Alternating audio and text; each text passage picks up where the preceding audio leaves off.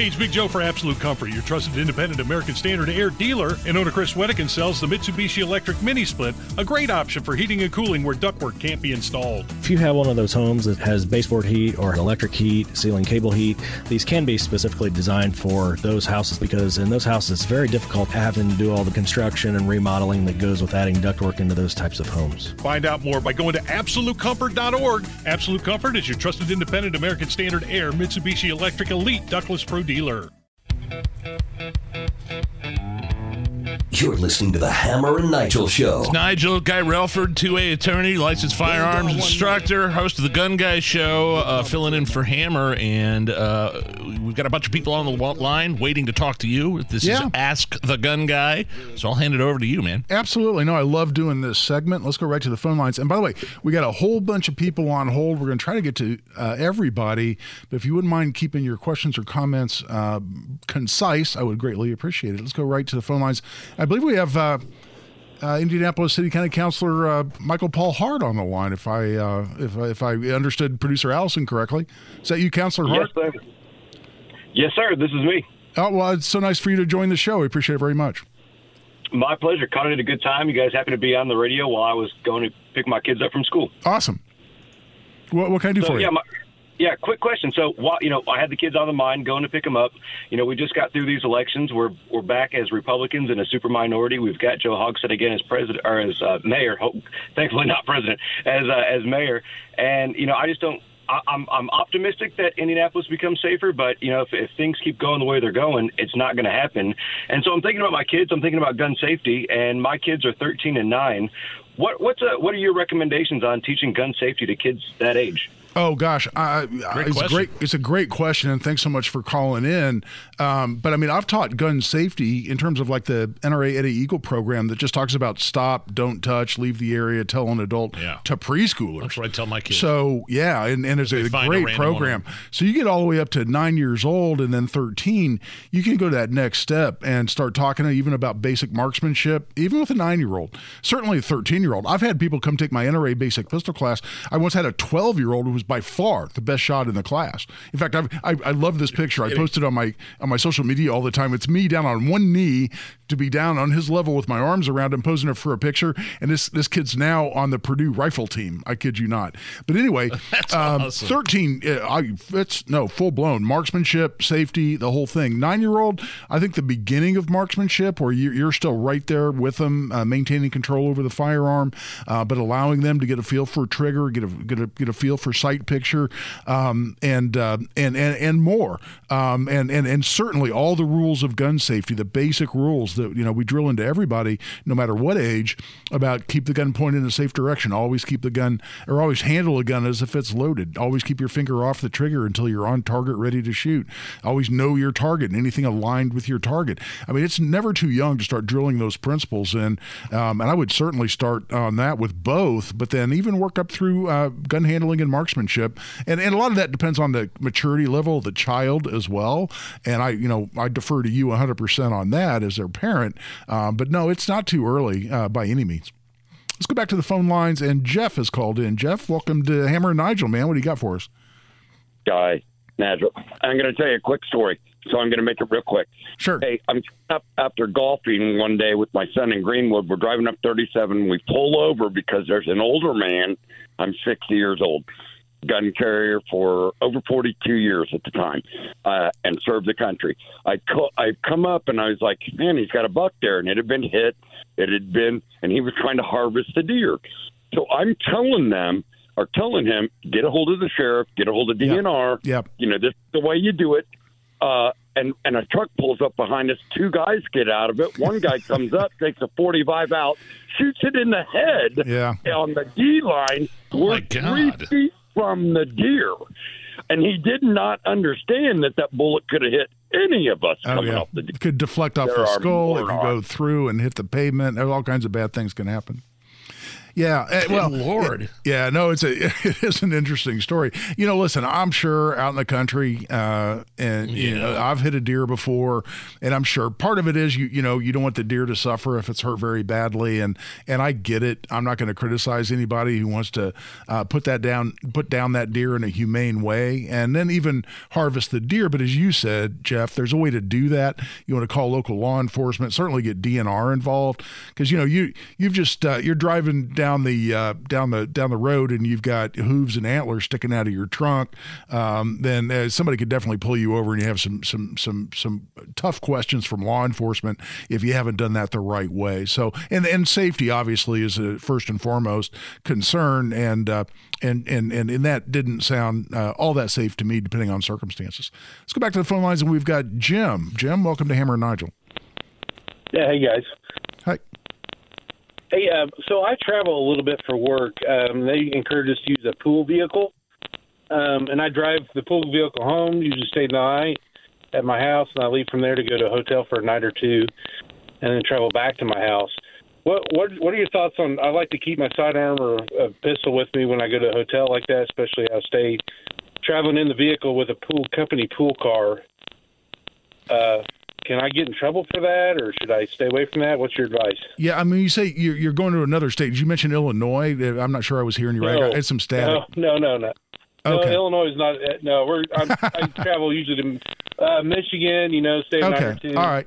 Well, yeah. I mean, the, the first thing to check, Jim, is um, and first of all, um, I didn't ask, um, so um, I'll ask you. Do you, do you have an Indiana license to carry a handgun? Yes. Okay. Well, you know, um, Michigan, Kentucky, uh, uh, uh, Ohio all recognize the Indiana license. Um, so that's answer number one. They're actually even in Illinois. They they have what's called a safe harbor uh, provision in Illinois law that's new. It's only been around a couple of years, where you can actually drive into Illinois and possess a gun in your vehicle with an Indiana license to carry handgun, even in Illinois. Um, if you get out of the vehicle, it has to stay locked out of sight in the vehicle. Um, but but and, and frankly, I don't trust Illinois law enforcement at least at all levels to even understand what that law is. So the first is, is to check: do they recognize the Indiana license? They do not in Illinois, but they have that safe harbor provision. Secondly, do they have constitutional carry? Because a lot of these states now, Kentucky included, um, are passing constitutional carry, where you can even carry there without a license. Separately, though, um, you know, could you get in trouble from your employer? That's a whole separate question. Um, there, Indiana does allow your employer to say you cannot have a gun in a in the in the employer's vehicle.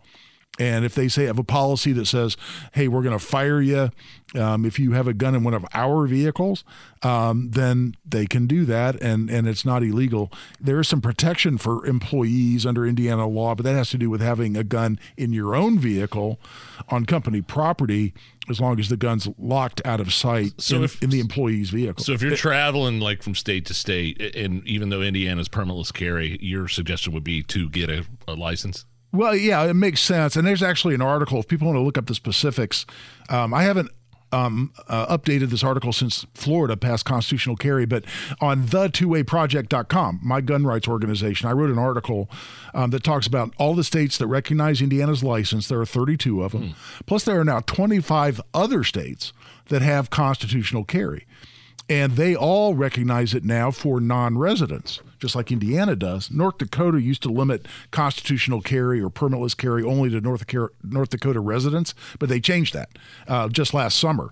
So now all 25 of those states allow it for non residents. So there are seven states that don't have constitutional carry but do recognize our license Where's that article at? at the2Aproject.com.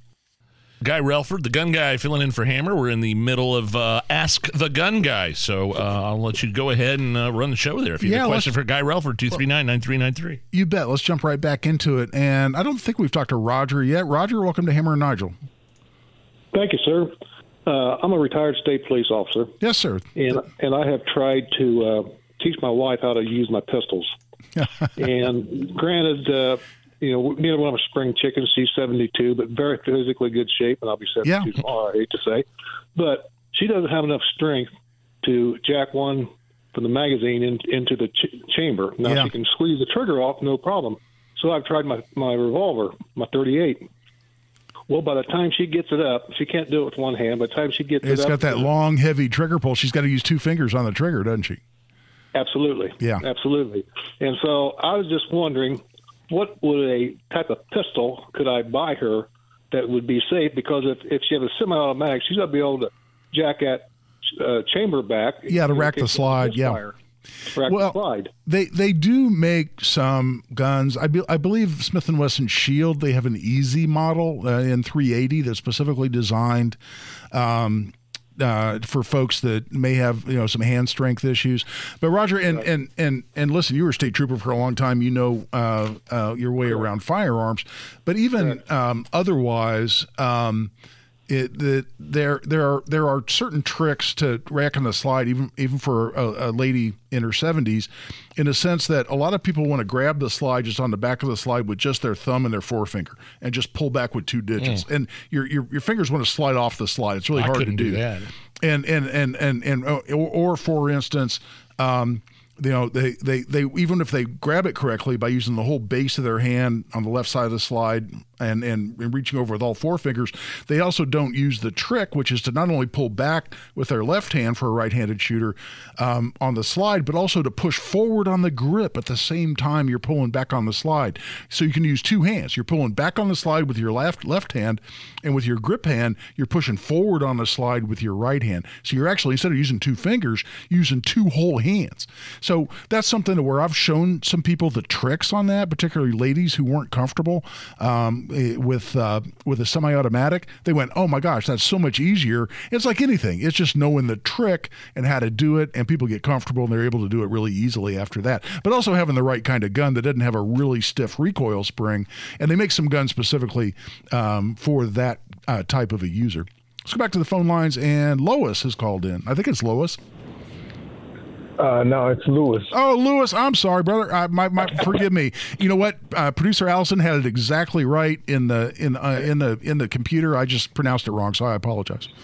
I'm gonna have to get you for that. what you got for us? hey, um, um, is there a procedure, if any, to follow to return a gun after uh, IMPD has investigated the situation? IMPDs. We're talking about Marion County Property Room here, huh? Yeah.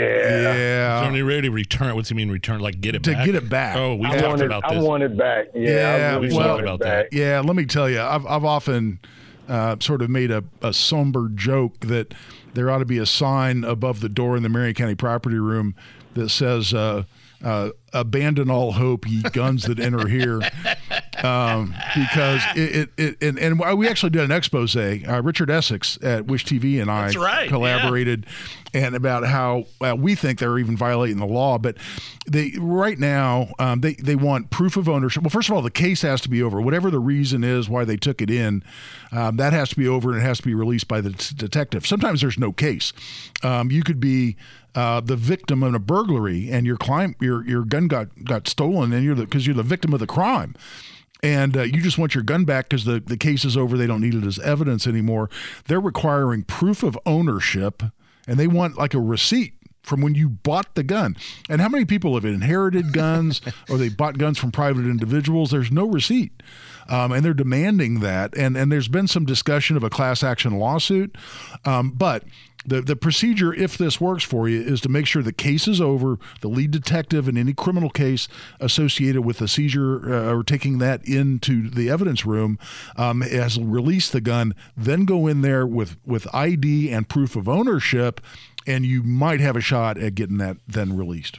We got time for another quick one? Eh, probably not. Probably not. Okay. Probably not, man. That Travis Vance, hey, I'm so sorry. Do me a favor. Call Yeah. my show on Saturday. Yeah, you're on Saturday, five to seven, right after five to IU, seven. right? Give me a call. Same number. Give me a call, uh, and we'll get to you on my show on Saturday. Mike too has called in, so you guys uh, call back during my show. We'll get right to you. We'll be right back. It's the Hammer and Nigel show.